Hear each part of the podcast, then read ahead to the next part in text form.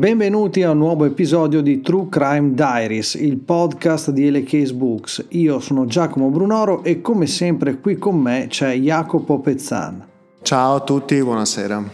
Allora, parliamo di un caso che è tornato prepotentemente alla ribalta, anche se è stato a lungo ignorato. Sto parlando di quello di Jeffrey Dahmer che da quando Netflix ha fatto questa nuova serie intitolata appunto semplicemente Dahmer è riesploso, tanto che la serie è la più vista al mondo. Sì, è una delle serie esatto più viste al mondo in questo momento, l'argomento poi thriller, true crime è tra quelli uh, sui quali Netflix punta di più a livello internazionale e mondiale, comunque è interessante vedere come un caso di cui si parlava relativamente poco ultimamente sta tornando alla ribalta. Qui questa sera non vogliamo ripercorrere tutte le tappe de- del caso, del delitto, ma ci soffermeremo su alcuni dettagli che per noi sono abbastanza sinistramente interessanti. Sì, tra l'altro in Italia è anche poco conosciuto perché comunque il nostro libro sul caso è l'unico disponibile al momento in italiano in catalogo su Amazon, giusto per far capire come prima della serie Netflix fossero in pochi a conoscere un caso che è oggettivamente disturbante perché stiamo parlando non soltanto di un serial killer ma di un serial killer eh, cannibale, cannibale esatto, necrofilo e che eh, aveva una visione folle di eh, creare veri e propri automi, uomini senza cervello di cui poter abusare, avere degli schiavi quasi dei... dei... Ah, ma, ma sai che interessante, ci stavo pensando giusto prima. Quando si parla appunto di schiavi, creare questi zombie schiavi, nelle lettere di Zodiac lui nomina spesso la volontà ah, di creare degli schiavi. E eh, ho trovato sempre interessante questa sinapsi che mi si è aperta, devo dire la verità, poche ore fa rivedendo il lancio del, della serie tv e, ed è interessante come mm, ci sia a livello subliminale forse in alcune di queste menti deviate questa volontà di controllo nei confronti degli altri.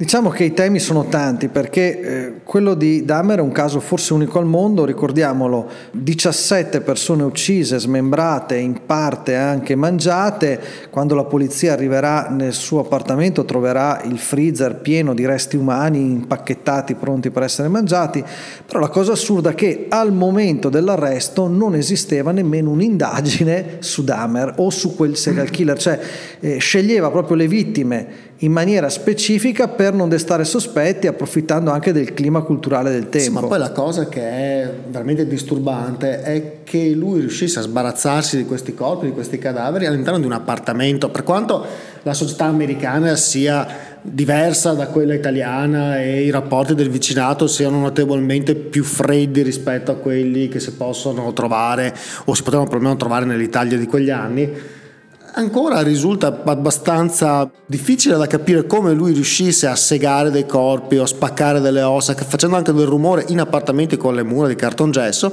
e che nessuno si sia accorto di nulla. Questa è una delle cose che resta ancora uno dei grossi interrogativi. Sì, tra l'altro appunto i vicini lamentavano il puzzo nauseabondo che eh, veniva fuori da quell'appartamento, quindi c'erano state lamentele però eh, sono quelle cose veramente così eh. assurde, anche tra l'altro la location, Milwaukee, la città di Happy Days, eh, esatto. un, un, non era sicuramente Los Angeles o New York o Chicago, no?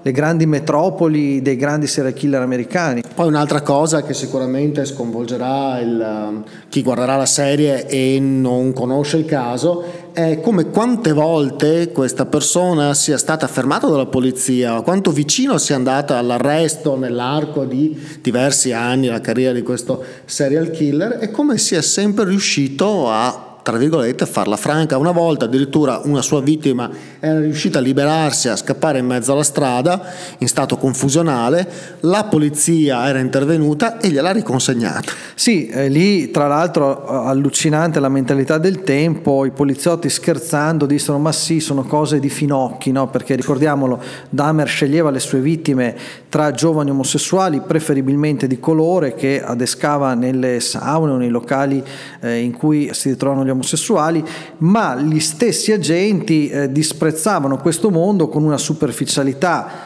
inquietante, mi verrebbe da dire, e, e se fossero intervenuti prima probabilmente io, avrebbero capito. Sì, io credo che si siano sovrapposte diverse cose nel corso degli anni. Una sicuramente un profiling razziale, per cui lui essendo bianco e comunque il viso pulito, perché um, le foto sono disponibili anche i video online, quindi probabilmente in una società come quella lui rientrava in un bravo ragazzo. Bravo ragazzo, quindi la polizia, è inutile nasconderci dietro un dito, ha comunque dei, o perlomeno aveva sicuramente più allora che oggi anche dei pregiudizi di quel tipo lì. Poi come dicevi tu, probabilmente ha anche una certa non conoscenza del mondo omosessuale, dei, dei gruppi gay. E terzo, probabilmente anche credo nella fase finale, quella degli anni Ottanta, il sopraggiungere del politically correct, quindi anche la paura probabilmente anche delle forze dell'ordine di intervenire in certi ambienti come potrebbe essere adesso, vediamo la polizia impreparata magari nell'intervenire in dinamiche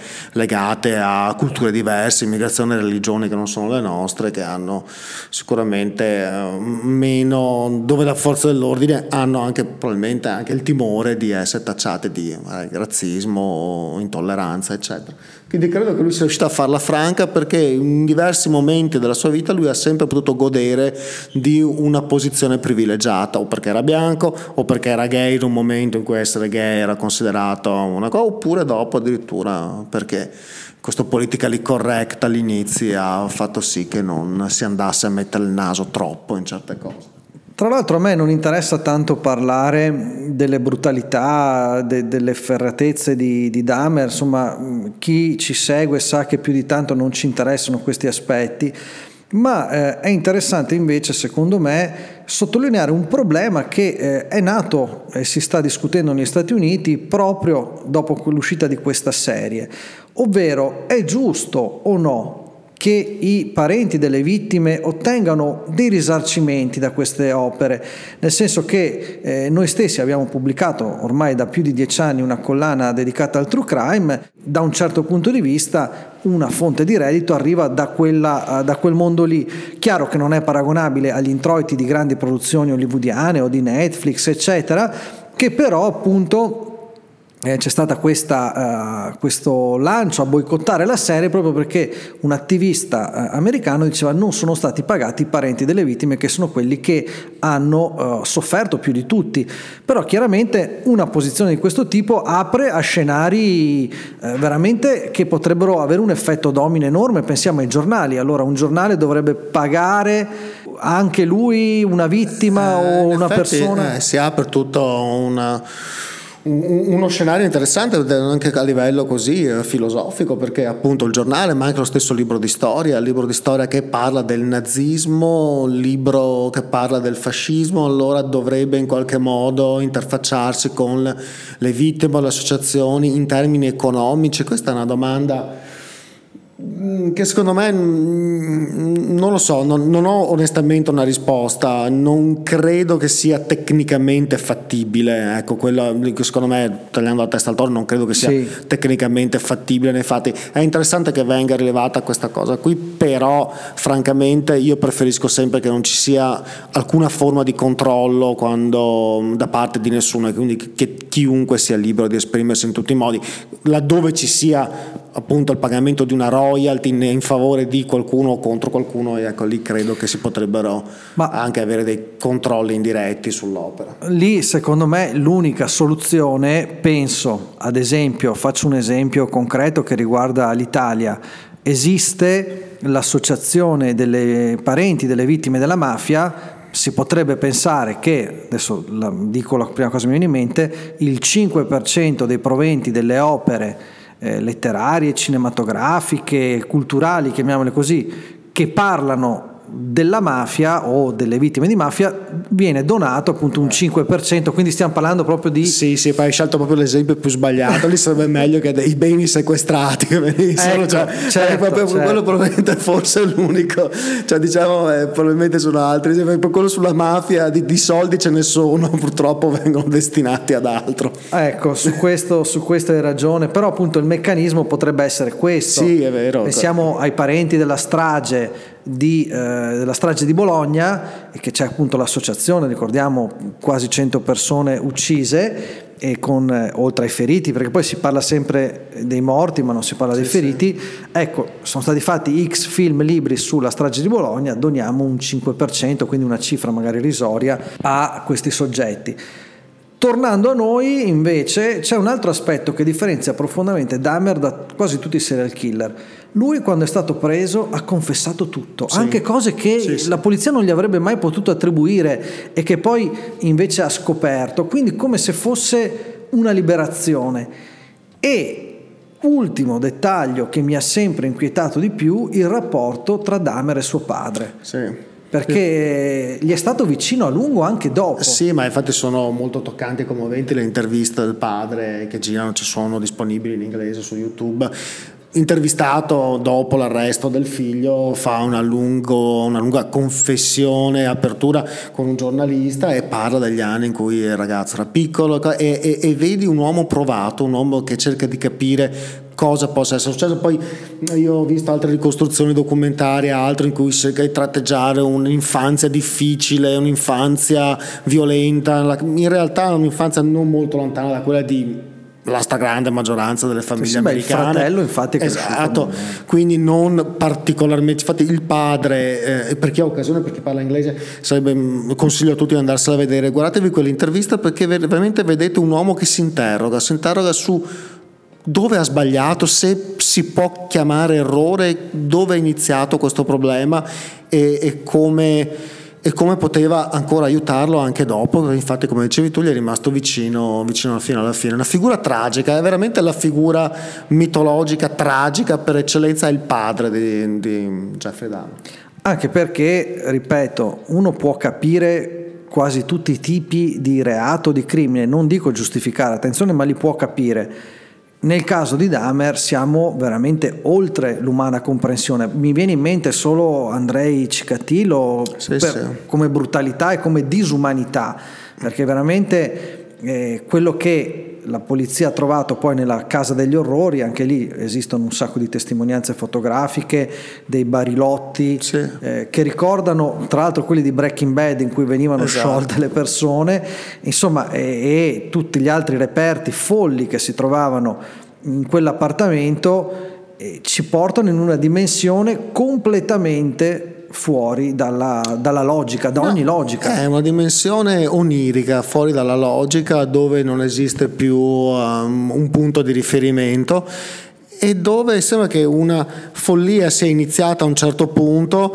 poi si sia conclusa con l'arresto, ma in realtà c'è un dettaglio eh, che forse non tutti sanno, non tutti hanno eh, rilevato, come si sia chiuso il cerchio, cioè il primo omicidio lui l'ha commesso utilizzando un manubrio da culturismo nei confronti di un altro ragazzo. Quando lui muore in carcere viene ucciso da un detenuto nero all'interno della palestra con un manubrio di culturismo.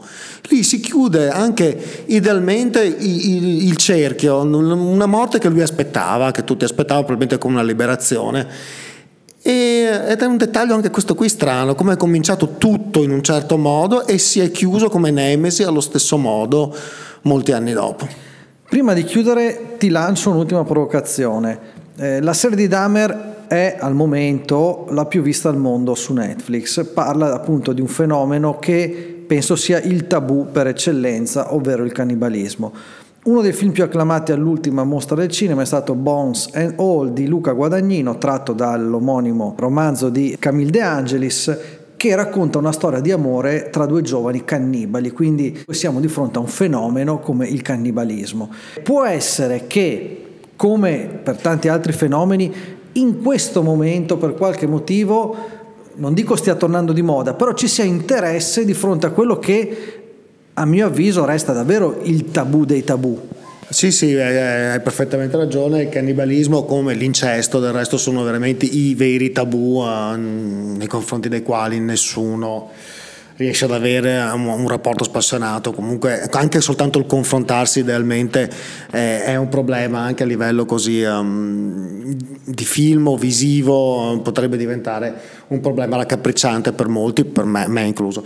Eh, può, essere, può essere che ci sia una nuova tendenza nei, confr- nei, nei confronti del cannibalismo Onestamente non so a memoria mia di altri casi recenti in cui questa um, pratica sia emersa. Speriamo che non Speriamo ne avvengano. che non ne avvengano e speriamo che quello di Jeffrey Dahmer rimanga veramente l'incubo per eccellenza. Bene, io direi che anche per oggi possiamo chiudere. Vi ricordo appunto Dahmer, la serie su Netflix. Se volete c'è il nostro libro eh, che è anche disponibile in formato audiolibro e ebook, appunto Jeffrey Dahmer, il cannibale di Milwaukee e vi do appuntamento per una nuova puntata di True Crime Diaries sempre su tutte le principali piattaforme di podcast. Saluto Jacopo e tutti gli ascoltatori. Ciao a tutti.